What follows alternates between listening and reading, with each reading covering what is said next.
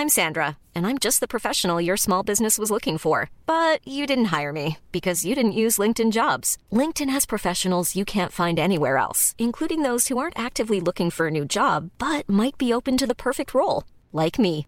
In a given month, over 70% of LinkedIn users don't visit other leading job sites. So if you're not looking on LinkedIn, you'll miss out on great candidates like Sandra. Start hiring professionals like a professional. Post your free job on linkedin.com/people today. Millions of people have lost weight with personalized plans from Noom, like Evan, who can't stand salads and still lost 50 pounds. Salads, generally, for most people, are the easy button, right? For me, that wasn't an option. I never really was a salad guy. That's just not who I am. But Noom worked for me. Get your personalized plan today at Noom.com. Real Noom user compensated to provide their story. In four weeks, the typical Noom user can expect to lose one to two pounds per week. Individual results may vary.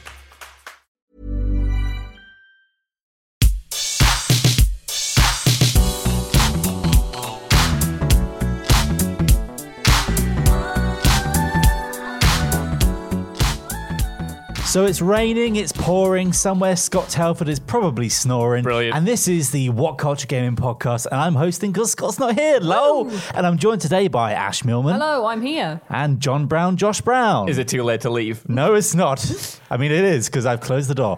anyway, That curtain is not a door, and it is only half a curtain. look, we the curtain was ripped years ago. Okay, so uh, peek behind the peek behind the broken curtain here. Very good. We was going to record this last week, but then the Last of Us Two film movie HBO series, which isn't a film, got announced, and then we decided to cast it. And then guess what? Monday we need to give Rich his shot of Doom content every now and then. Always goes feral and starts frothing. So that's why we did the podcast on Monday. So now we're going to talk about the PS2 because it's 20 years old. It came out in Japan 20 years ago. So. We're just going to talk about that and go back to our like deepest memories of the PlayStation 2. Listen, it's worth the wait because, like everything in good in life, the PS2 is timeless and it's still brilliant. And you can talk about it. It's, it's just nice that it's 20 years old, but you can talk about it anytime. We've all got great memories. We've all got fun memories, probably, hopefully, unless you've got Yeah. something traumatic I hidden in looked the at you so blankly, then I was like, but what? What do I? Memories? What is the What? what is a PlayStation? I don't know. I might quickly slide in there and go with one of my traumatic memories of the PS2. Oh, straight in there. We go going yeah. right in. Christmas. I don't know what year it was. It was the year after the PS2 came out. you know. 2001. I was a young. I was a. Etched into Josh's diary. I should have probably searched this on Wikipedia or Google, but oh, who cares? Let's just go off the Ben, wait, rails. it's 20 years ago. It's 2020. The year after it first came out would be the one year after.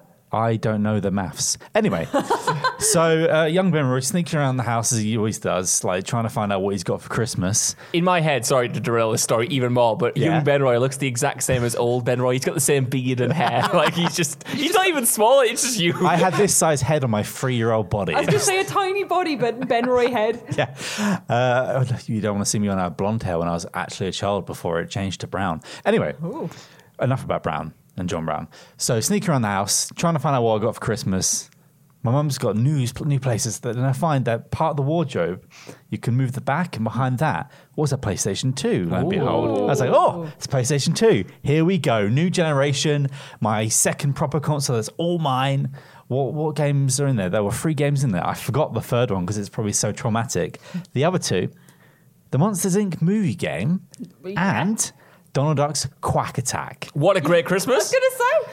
If it wasn't for my auntie, God bless you, Auntie Sarah, then who got me James Bond 007 Nightfire shortly afterwards, I might have just thrown the PS2 in the bin. I think I whoa, hang on, hang on. I think I've Grateful given your Ben I know. I think I've, I think you're giving your mum a bit of a hard time here because Monsters Inc. the game, oh stellar, and Quack Attack, like it's the second best Crash Bandicoot clone there was. Like what more can you ask for? I'm, I'm, pu- a good game. I'm pulling my eyes out right now. Look, let's just put it this way: when I was get, when I was building up my James Bond VHS collection, there were some that were purchased that didn't make the picture. You know, the nice picture that Yeah. you would give it the twenty. So I had to be like, say out one loud one day, "Oh yeah, I can't wait to have this nice full picture." As I displayed them in the living room, and then they, lo and behold, they were changed and I got there. I always knew you'd be like a sneaker. I knew you'd be going raking for the hidden Christmas presents. There's absolutely a type of person who goes and looks at their Christmas presents. and There is the other that receives the Christmas presents and is thankful for them Yes. in the first place, but also just has them and loves the surprise. Well, I don't get I the was joy of thankful. looking for Engineer, engineer a good future. Don't just wait for it to happen. Yeah, but I mean, like, what what do you get from from looking for them? Because then you still have to get given them, and if you know that they're crap, you'll be like, oh,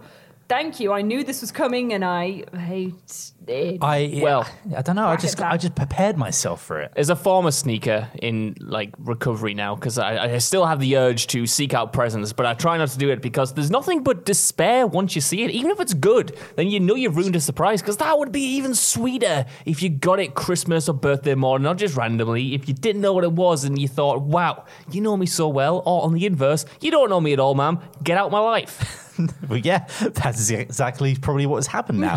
anyway, on a lighter note, we're going to go straight to Ash. Oh, it's me. Uh, I don't have uh, the most traumatic, closest to traumatic memory I've got is um, my Could be a happy memory. Well, I have a happy memory. I could share that one, but it leads into a traumatic one, which is um, my PlayStation was in a room, the designated games room, um, which was so good. It's when I used to. I, we moved house when I was a teenager, so it was like the house I grew up in, and I had like a bedroom that was um, like a fair size, but our loft got converted, and uh, my dad's into games, he's into painting Warhammer models and doing all that sort of thing. Um, so the loft was like the full length of the house. It had all of the game stuff, all of the painting stuff, all of the fun things in there, and the PlayStation 2 was up there, and that was my domain. We had bean bags, fluffy bean bags, a little mini fridge with some cokes in, you know, you know how rolling. I'm envious now. Young Memory is now envious. He's sneaking around in a wardrobe. He's listening to this like, what's going on? Fully, I was living the only child privilege life. That's like, a paradise. Like, Ah, Oh, there I we go. honestly was. The clouds parted as I ascended the stairs. The stairs were like ladders. They were so um, steep. They were like a ladder. So I was actually scared to get in the loft. But once I was there,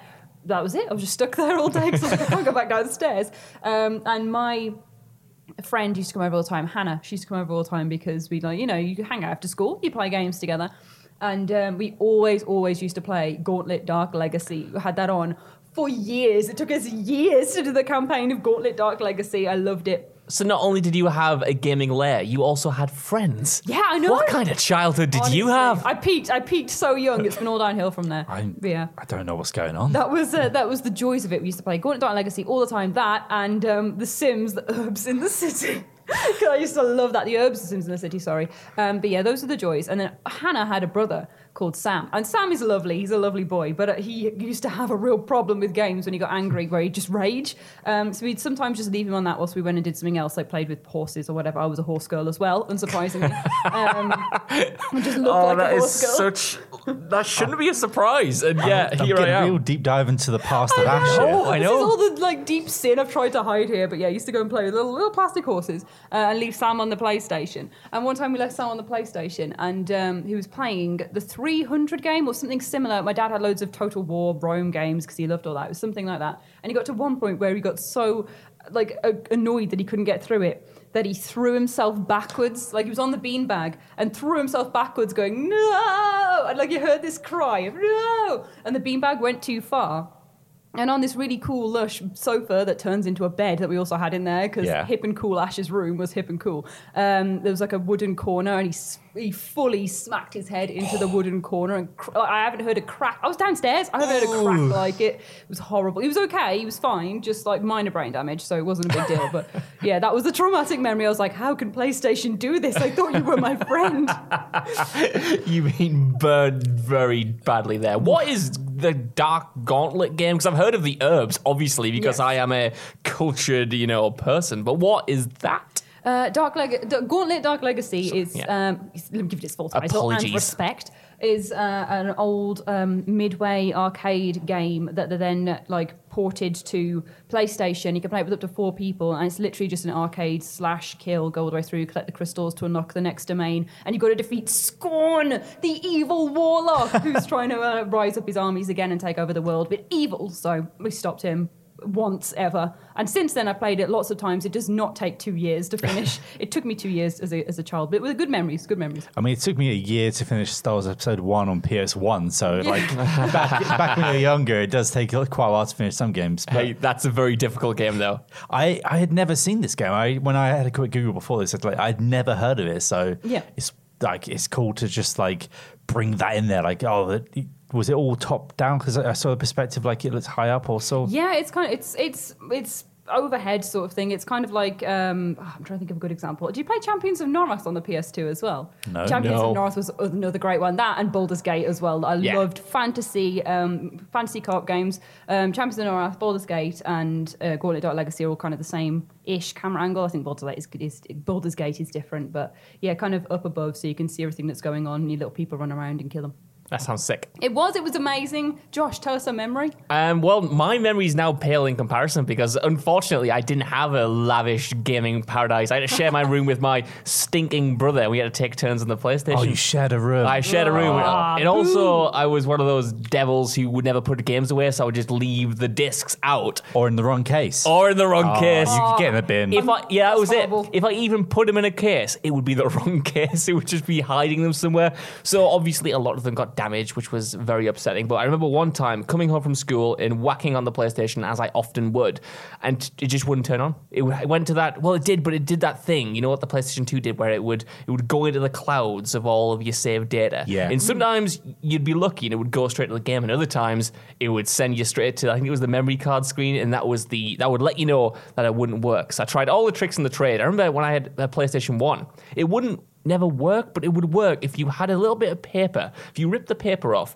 put it where the disc is, for some reason that would fix it, but you couldn't do that with the PlayStation 2. And I just remember the despair, and it still haunts me to this day, coming back and just knowing that it was broken. And that's when I had to actually retire it and get an original Xbox instead. And Oh. things were never the same. You, You- didn't even get the next PlayStation. Oh, I didn't one know. and I got a slim line. Oh, see, that, that was the thing. I just had to, you know, jump ship because I thought all of these memories are now tainted because it's broken and I oh. couldn't get a replacement. we became a, a two PS2 household because I finally went no to my sister. You cannot borrow my PlayStation anymore.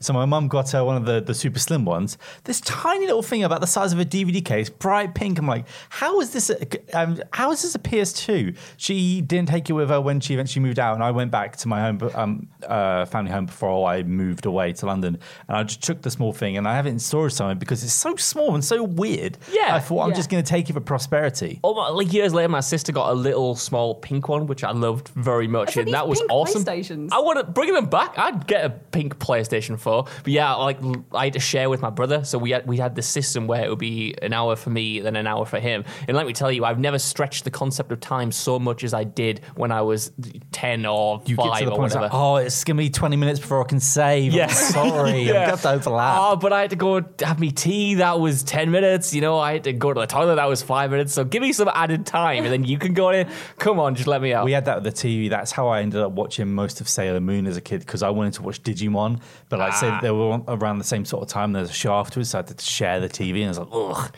Oh, I love being an only child. I Yeah, you- you had it good. Absolutely loved it. I did. I lived the life. I lived the life of a lord. My dad being into games as well meant that I always had like a, a, a through line to free stuff as too. So it was what, great. What I liked about the PS2 is like because obviously it was so popular. It was like it's the best selling console of all time with like 155 million units. Mad. And you're just like, how is that even possible? But then like that's why we get games like I've never heard of your game that I've already hmm. forgotten the name about now. Gauntlet Dark Legacy. Dawn of Dark Legacy and Dark Gauntlet. Josh, your game that I've already forgotten now because I'm a great host. I didn't actually mention a game. I was just talking about the console itself because I have no. I, I, Exactly, that's why I I do forget have a game for you though, and it goes with one of my favorite memories ever. It was I was a big fan of the Tony Hawk's games on the original PlayStation, Ah. and when Tony Hawk's Underground was coming out, I thought that was the best thing since sliced bread because not only was it a skateboarding game, you had no longer had like the time restrictions that you had in the older games, but you could get off your skateboard, you could jump off your board, and this to me was you know paradoxically the most sought after feature in a skateboarding game to not get on your like- skateboard. like, you see that hill over there? You can climb it. Well, that was it. You could climb on buildings. You could uh, hitch cars. You could you could do these tricks that were just not possible before because your legs were previously glued to a skateboard.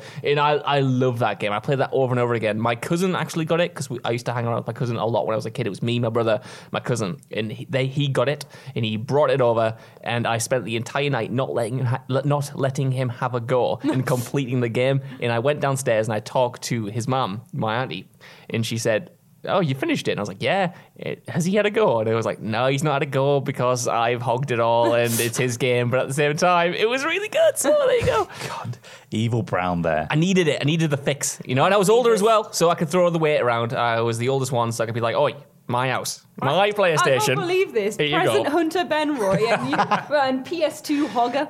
Ash, what you what you don't realize, and what you perhaps realize, is that like young boys in particular are terrible, Yeah. horrible, Yeah. We- we- awful Oh people. no, I knew this. I knew- thought you would. I I. knew. When did we not? When did we stop being terrible? That's the question. We didn't. We're still terrible now, Ben Roy. We're just in different ways.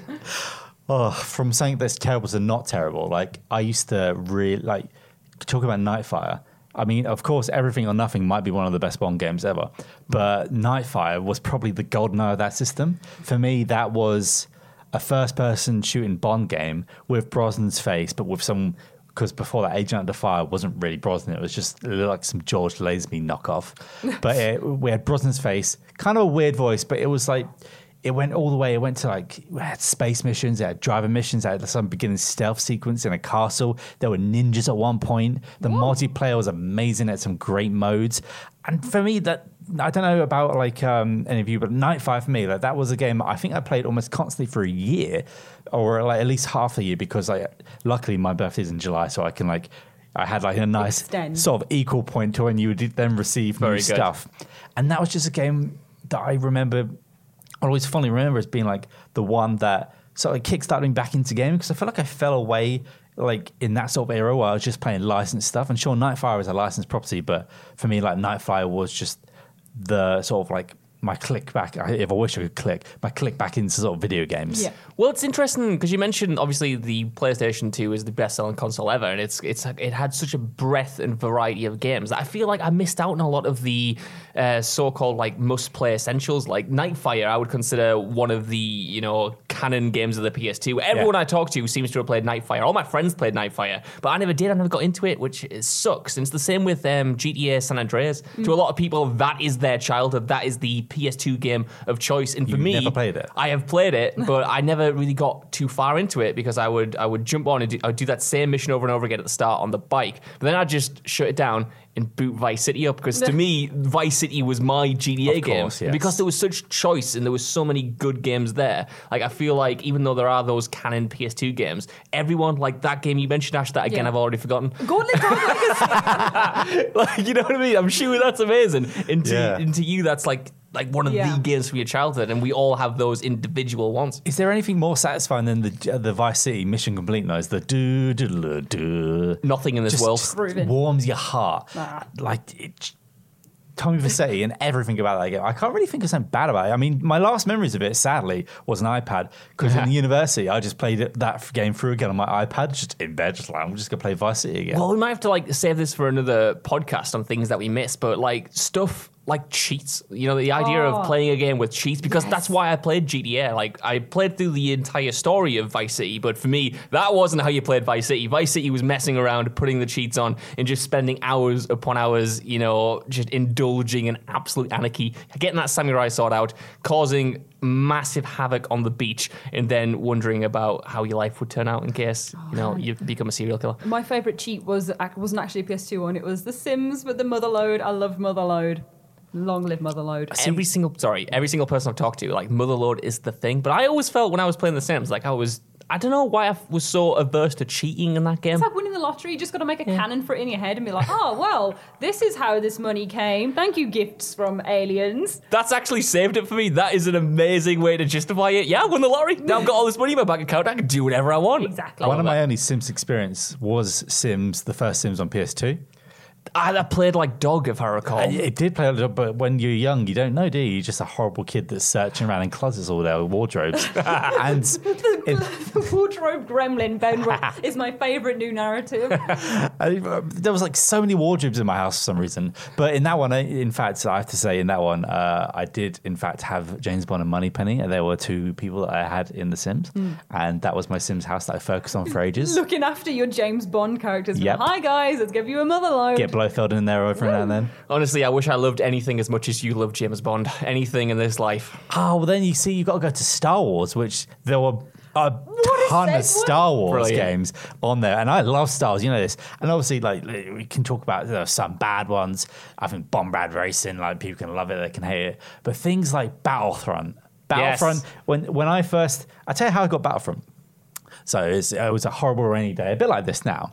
Walking, walking to, to the shops. I think I was picking up some milk from my mum after I got caught sneaking around the wardrobe, and lo and behold, There's just forty pounds in the alleyway. What?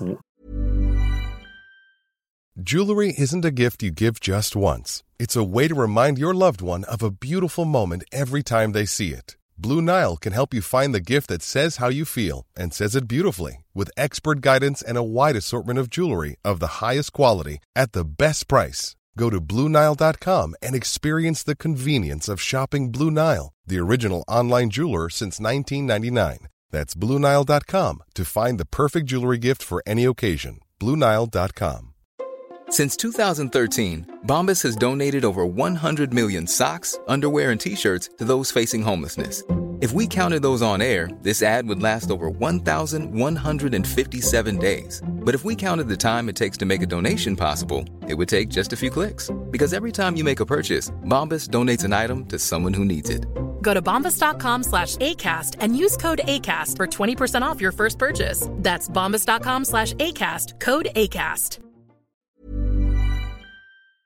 Before we go any further, I want to talk to you about today's sponsor, Masterclass. With the amount of time we spend discussing and analyzing video games on this channel, it's always good to understand exactly how these experiences are put together. And fortunately for me, I can do just that with Masterclass. With Masterclass's streaming service, you can learn from the best to become your best, studying and growing with over 200 plus of the world's leading instructors. For me, I've been having a blast using a class on video game design by The Sims creator Will Wright to find out exactly how game mechanics are designed around player psychology, as well as learning how important playtesting is to shipping the titles that you and I both love. But it hasn't stopped there, as I've also been brushing up on my practical filmmaking skills directly from my favourite movie director Martin Scorsese, as well as trying to get back in the cooking game with Roy Choi's amazing course on intuitive cooking.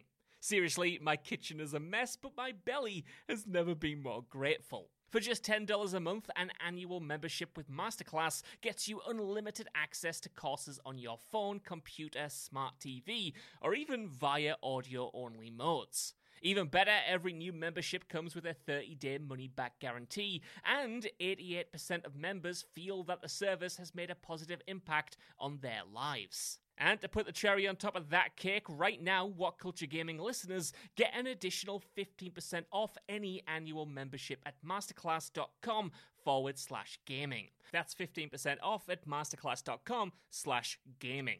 What's that? You want it one more time? Well, that's the URL masterclass.com forward slash gaming. Right, now I'm going to watch Tony Hawk try to teach me how to ollie properly. I'll see you all soon. Yeah, it's raining. This Treat. wet forty That pounds. sounds like a that sounds like a trap. Yeah. it does, doesn't it? It's a social experiment that I'm It's afraid a Ben Roy. trap. and s- so, s- do you know what I did? Sorry, I just, I just thought I'd just spell that out. Totally derailed out. it was a trap. It's a trap. Ah. and um, yeah, so I find this. I found this forty quid, but for some reason I didn't pick it up straight away. I went to the shops, put well, the milk, come back, it was still there. This is all before school as well. Hey Ben Roy, do you know what that is? What? It's a trap. Whoa, didn't see that coming. Took this forty pounds to school, dried it on the radiators, and then went to Game Station afterwards, of all places, and saw Battlefront One was in. I was like, "What's this?" And I bought Battlefront One, and that's why how I got into Battlefront series. From drying your money on the radiator. drying this money that I found as a child back in like the early 2000s. Brilliant that. You're an entrepreneur then. Yeah, honestly, That's, I love that this. counts like. I turned that milk trip into gold. making his milk money. if I didn't get, if I wasn't always trying to find these presents, then how would I have ever known about it? You know what? You're right. But for me, I did. I was never a big fan of James Bond or Star Wars or anything like that. I know they're good games, and I know people love them. And there's so many big titles again that we've said on the. Um, You can say good games are crap. Like apparently Sekiro is great, but it's crap. oh, Why? don't I? No, I'm not allowed to talk about that anymore. But I'm my, just, just you know, yeah, it, I. We, we, each ca- we can like and hate our own things. Get away. two nervous noises coming out of me. Um, but no, my favorite game. It was like a it was like a fairly big one. I think most people saw it at least. Was uh, Sly Cooper. Yes. Ah, Sly of Raccoon. course. Or so I think it's called Sly Cooper and the Thievius Raccoonus in America, but it's always called Sly Raccoon. Um, in my books, in my Thievius Raccoonus, and I love it. It what that one was my like single player childhood. I play, I've played that game a lot. I've finished that game a lot. The two, three, and the other one are um, are all right, but the first one is just ah, ooh, Chef's Kiss. I loved it. I loved it so much. That and Drakan the Ancients' Gates I used to play all the time. Those two, like of my single player ones. That's an eclectic mix. For me, it was Sly, Ratchet and Clank, and Ty the Tasmanian Tiger. Did any of you guys play I've that? heard the name. All very I similar, was kind of too like busy playing Quack Attack. animal-based platformers, but they weren't sadly Yeah. licensed on characters from I've forgotten who makes Donald Duck now. Disney. Disney. Disney, yeah, Maybe. maybe I don't know. Sly Cooper or Sly Raccoon or Thievius. Sly, just Sly. The- the- just the- call him Sly. The Sly Man. Sneaky Uh, Sly. Yeah, Ash, that is like, oh man, That's like the OG. so much of my childhood. The, the way that game looked to me is like that defines the PlayStation 2. I don't know why. Like I can see that, um, see a still from that game, and I'm transported back to the early 2000s. It still kind of holds up as well with the graphical style. Like, I remember playing that thing. that oh, it's, it's always when you're like the games can't look better than this. How is this is like a cartoon? And then you look back at it. Sorry, it's a bit grainy now, but it's, it, I mean, it, it- they all got upraised for a new generation, didn't they? The I- Sly collection. Maybe I, I always play on the PS2. I've got my little slimline one that sits under my telly that I put it back on. I, again, I play Gauntlet Dark Legacy again recently because I love that, and Sly Raccoon goes on every now and then. But um, yeah, it, it does look amazing. It just it, it very much lent into the capabilities of the PlayStation at the time, so it didn't look. It didn't look amazing then, but it didn't look dated either, and it's carried on now and still looks exactly the same. Where it Yeah. just kind of looks a little bit cell shady, sort of. Oh, you mentioned something interesting there, Ash, because for me, the PlayStation 2 is the only like really old console that I still have that I do bust out once in a while because Yeah. I feel like, especially uh, people around our age, to me, Yeah. like that, like even non-gamers now played games back then in this sort of common ground. Like I used to bust it out. My my friend, my friend Jack, every time he's had a drink, every time we go on a night out, if you stop at his, he, you'll go back to his and you'll rake out Simpsons Hit and Run from somewhere. Yes. And if it's five in the morning, if it's three in the morning, if it's eleven at night, he will make you play the entire campaign after about ten pints, and it's awesome because I love having that sort of almost relic that you can constantly pull out of the cupboard or wardrobe if you're sneaking around like Ben Roy, and then in there. yeah, and then plug it in and have a good time. Yeah, it's, it's- for me, Simpsons Hit and Run and the Simpsons games, I just never got into them. Oh, that hurts my heart, Ben Roy. You I was too them. busy actually murdering people in Vice City to uh, play I was the saying, Simpsons. You had the hardcore games compared to not having Simpsons Hit and Run. Well, Ben Roy, You are a little bit older than us. Uh, some would say you're a very old man, Oh, but maybe that's uh, perhaps a distinction even between this roundtable here, because Mm. I feel like our games skew a bit younger-ish, like whether it's like Sly Raccoon or Oh something. yeah, I was about ten when I got my PS2. yeah. So Whereas you're a bit cooler. You like killing folk and you know I, I, I, I got really into tactical war games, so I'd like the Ghost Recon games, even though they're on PC as well, and also uh, Conflict Desert Storm and Yes. Global Storm, like these tactical squad games that I really got into. Like, oh, maybe I want to be in the army. Oh yeah, I like shooting games. And you realize that it's not like that. No, you don't want to be in the army because that's a stupid thought that kids have when they're younger. It is true. I played a lot of war games when I was younger. and I thought I could do this. This Yeah. will be good. Oh, I hated them. I always, I always wanted to play fantasy games. I always wanted to be like with dragons and fairies and unicorns. Like I always, I liked dark fantasy as well. Like when it was a bit um, heavier and stuff. But I always like, I like swords. I just love swords. I think swords are such a nifty weapon. I could do the army if it was all swords. Swords for me and fancy, I I never got into it until The Lord of the Rings. Hey. And the two Lord of the well, we don't count the Fellowship, whatever that was, but Two Towers and uh, Return of the King. Did um, any of you games. love these games? Well, I need to actually give a shout out now because before Christmas, um, someone actually sent me the Lord of the Rings Yes, games on did. PlayStation 2, and I never got around to giving them a shout out because I couldn't find them on um, Twitter, I think it was. I couldn't, they left the Twitter handle, but I couldn't find them. So if, if you're listening to this, if there's an off chance you're listening to this, thank you because those games are so good. The Two Towers and Return of the King, especially. Fellowship of the Ring could kind of do one, but those two other games were so good and so difficult. And oh man, like so many, so many hours playing that through those games. I just again, like I remember playing the Return of the King, thinking, can games get better, better than this? Like obviously, after we lost the Return, we lost Lord of the Rings in our lives because it finished. Yeah. So I just kept playing Return of the King over and over and over again. Yeah, just get anything to get back there, isn't it? It's such a nice world that they've created, and that it moves so nicely from films to the games, and it feels like you're actually in like the Jackson movies as you're doing it. Oh, And all the special features, listening to Ian McKellen talking about how many Gandalfs there was. Like, oh, there's a seven or eight of Gandalfs because actually I'm Gandalf. And then there's Gandalf in the games. It's like, oh, Ian McKellen, I love you so much. Absolute crime that you couldn't skip the cutscenes, though. I will say that. Yeah. Well, uh, also, what is a, probably a crime on the PlayStation is the fact that it only had two slots. So you needed to buy a multi tap. Oh, a mul- what's that? It was a thing you plugged in to get four slots on a controller. Oh, I never did that. I always only ever played two player games. Like, even if they went up to four, I was like, well, there is two slots and I will not use anything that does not allow two games only. Ah, Like, does not compute, does not compute. I was the exact same. You see, well, when wrestling games were actually good, a little game called Here Comes the Pain actually drew me and my friends to actually all go to each other's houses, get some cheese toasties in, burn our mouths, and play Here Comes the Pain until the late hours of 7.30. Mate, I'm not a wrestling fan, but those early wrestling games from Just Bring It up until I think the last one I properly played was SmackDown vs. Raw 2007. But Yeah. Here Comes the Pain was an actual moment in my childhood. Again, it was me, my brother, and my cousin. My cousin had got the game because he got every new game, and we were so sick of Just Bring It because we wanted the updated wrestlers. We wanted to see them. And I remember the night. I still remember the night he brought that game over, and we finally played it, and it was it was like. I- We transcended. The that pain was came. the the pain came, and you know what? We we loved it a little bit. oh, here it comes. It was just- pain. It was just a It's a trap. He's it the was plan. a perfect wrestling game. At sort of like a non-perfect time for wrestling, but it was just so arcadey and just like you could you you would pick up the controller, uh, not like the latest SmackDown versus Raw games or even the, the 2K games now, but you would just anyone could just play it. I remember especially like this started with the PS1 SmackDown up until like the mid. Middle of the PS2 era. My mum was playing the Royal Rumbles. She just liked playing the Royal Rumbles. Like, Yes. just press, hit a few buttons. Like, I'm just, just batter me and just hit me out the ring.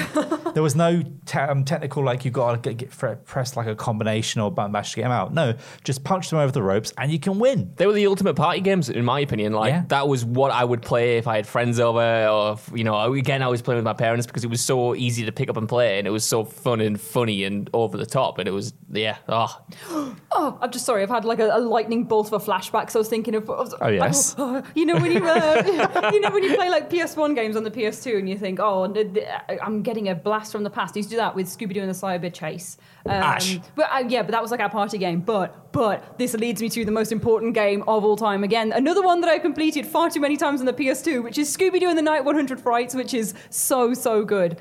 I didn't play that one. Is it good? It's I- amazing. I'll lend it you, and you can play it because it still holds up. It's another one that looks like Sly Cooper, sort of um, the way that it's cartoonized, but it's great. It's so silly. Oh, for me, it was Cyber Chase. That was like Yeah. that was like the one, and I, I was I thought I was too old by the time the PlayStation Two games came around. Wrongfully so. I thought it was too cool for Scooby Doo, and I, I feel like I've been deprived of that Oh. Thousand Frights. I certainly did as well because I was all into Crash and Spyro on PS1 and by Yeah. PS2 like I'm going to play the adult games now. Oh no! See, I tried to do that with Spyro. I was like, oh, I'll jump in at the PS2 one. That'll get me going with Spyro. Oh no! Oh no! Do not do that ever. It was terrible. Went back and played all of the original PS1 ones and had the best time ever. But maybe that's may, I don't know. Uh, maybe that's just the way that it has to happen. You get the PS2 and then you learn about all the PS1 games. Is what it was for at least uh, maybe me and you. Well, yeah, that was like the great thing about backwards compatibility because you could like jump into these franchises and then you know someone around you, whether it's like a family member or a friend, would go, "Well, but have you played these in the PlayStation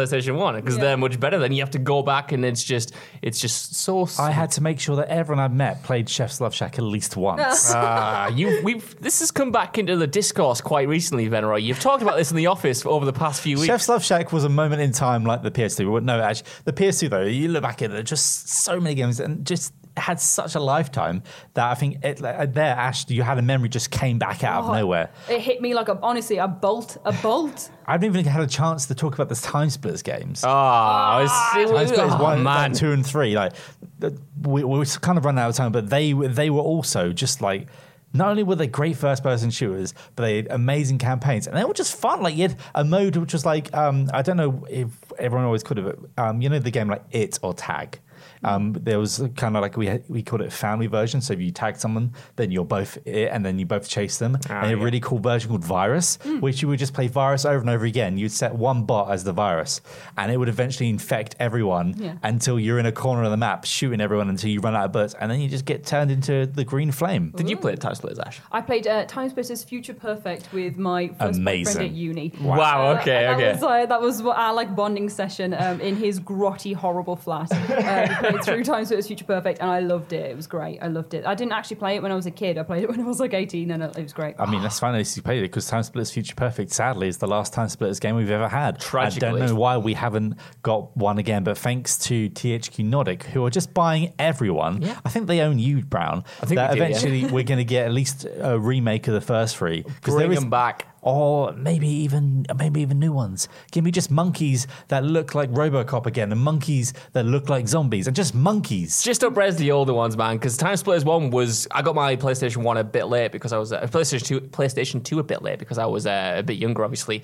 And Time Splitters One was one of the games I got with it that Christmas, and I, I didn't expect to love it. I looked, at, to be honest, I looked at the cover and thought, "What's this? I don't like this. This isn't Yeah. James Bond." But then I played it. Obviously, in the the uh, the multiplayer is just outstanding. The problem with those games is some of the humor is a bit choice now, and it would have to be probably removed and things like that. Oh, no doubt. That there were just characters like I'm a sexy policewoman in the multiplayer. Let's go. It's like okay then.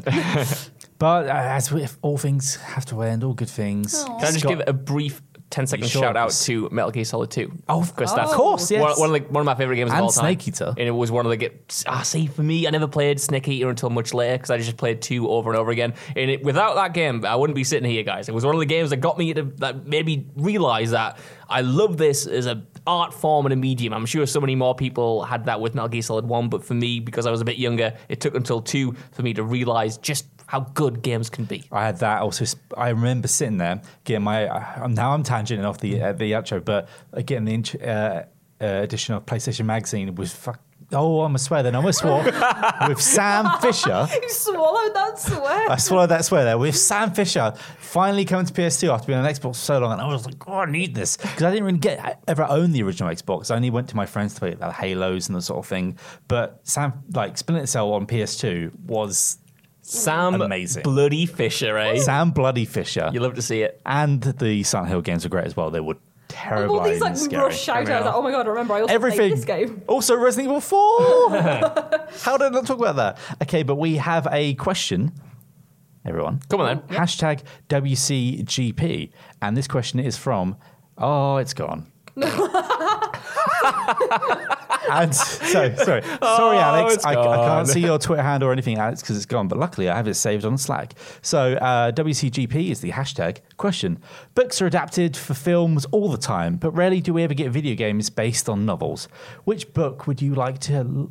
Uh, which book would you love to see a video game of? Ah, see, it's, it's a great question, but also a very difficult one because I think that's probably the hardest way to adapt a book is to make it a video game. I don't think many are. We don't make book lists anymore, so none of us really need to read books, right? We don't, Oh, who reads a book? Not me. I must admit, though, uh, Fallout 3 got me to read Cormac McCarthy's The Road because I've read, uh, li- played Fallout 3, obviously, and I was just so ravenous for any more post apocalyptic fiction, and I was trying to track down anything I could. So I watched all the movie, all the post-apocalyptic movies, and then the one recommendation I kept coming up was The Road, and I read it and I loved it. So thank you, Fallout 3 Bethesda, for getting me into that book. God, the road game would probably be like playing The Last of Us Grounded. It'd be miserable. zombies. Absolutely miserable. Anything But for I'd, you, Ash? I'd take it though. Um, oh, I have a few actual book choices. So I think anything by Stephen King would work well because you can make it into psychological horror. Um, as a walking sim that you could turn very Blair Witch, The Girl Who Loved Tom Gordon, I think would work quite well as like, like a very small novella. I think the smaller your source material, the better um, Yeah. for making it into a game because you want the game to do all of the talking for you. Um, there's another one which I have is like a gift book, um, so it's kind of like something you just flip through on a table, which is called the, Resur- the which is called the Resurrectionist, and it's.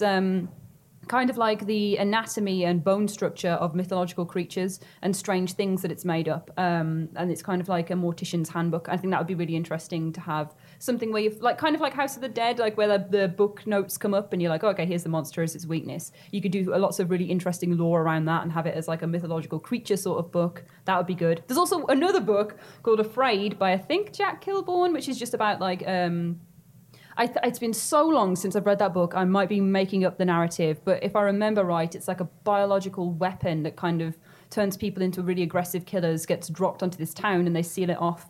Um, so you could have like a bunch of serial killers running around, and you could either be um, like a, a, one of the people who's hiding from these horrible people and trying to get away and figure out what's going on, or one of the people actively going against them. I think that's a good story as well. That sounds awesome. I think if I had to uh, choose one, it would be a bit of a cheat because there have been games based on his books, but it would be a H.P. Lovecraft one. We've had like Call of Cthulhu, and we've had games, you know, heavily inspired by the writings that he's done, but I just have like a sort of straight adaptation updated. Maybe something like At the Mountains of Madness would work very well. You'd have to heavily adapt it to make, you know, because those stories are sh- so short, but the concepts of them, Lee, are like, because they need update anyway, because a lot of the writing now doesn't hold up and it's it's very, very problematic in some cases. I think they're just act as great bases for games. So give me more of those. Well, I never really read as a child. I just watched wrestling and played with Star Wars toys. Of course. and then now the only books I ever interact with now are new canon Star Wars ones. But there is one that is also my favorite story of all time, my favorite film.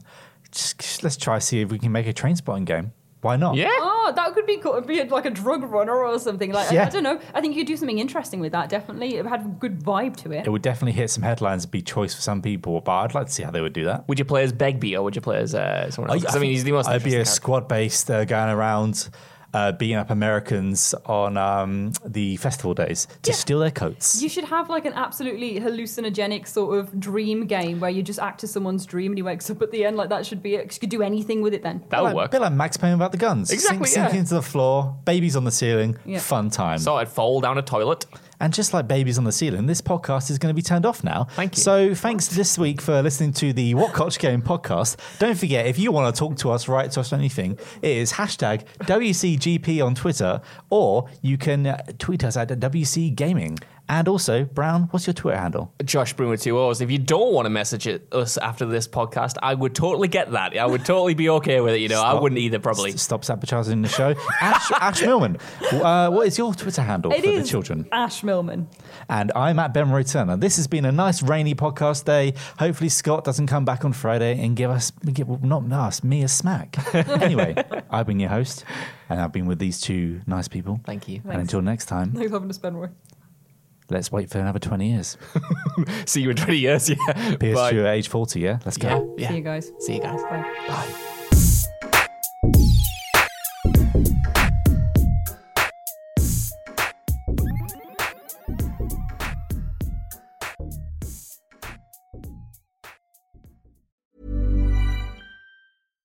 Hi, I'm Daniel, founder of Pretty Litter. Cats and cat owners deserve better than any old fashioned litter. That's why I teamed up with scientists and veterinarians to create Pretty Litter. Its innovative crystal formula has superior odor control and weighs up to 80% less than clay litter. Pretty Litter even monitors health by changing colors to help detect early signs of potential illness. It's the world's smartest kitty litter. Go to prettylitter.com and use code ACAST for 20% off your first order and a free cat toy. Terms and conditions apply. See site for details. Planning for your next trip? Elevate your travel style with Quince. Quince has all the jet setting essentials you'll want for your next getaway, like European linen, premium luggage options, buttery soft Italian leather bags, and so much more. And is all priced at 50 to 80% less than similar brands. Plus, Quince only works with factories that use safe and ethical manufacturing practices. Pack your bags with high-quality essentials you'll be wearing for vacations to come with Quince. Go to quince.com slash pack for free shipping and 365-day returns.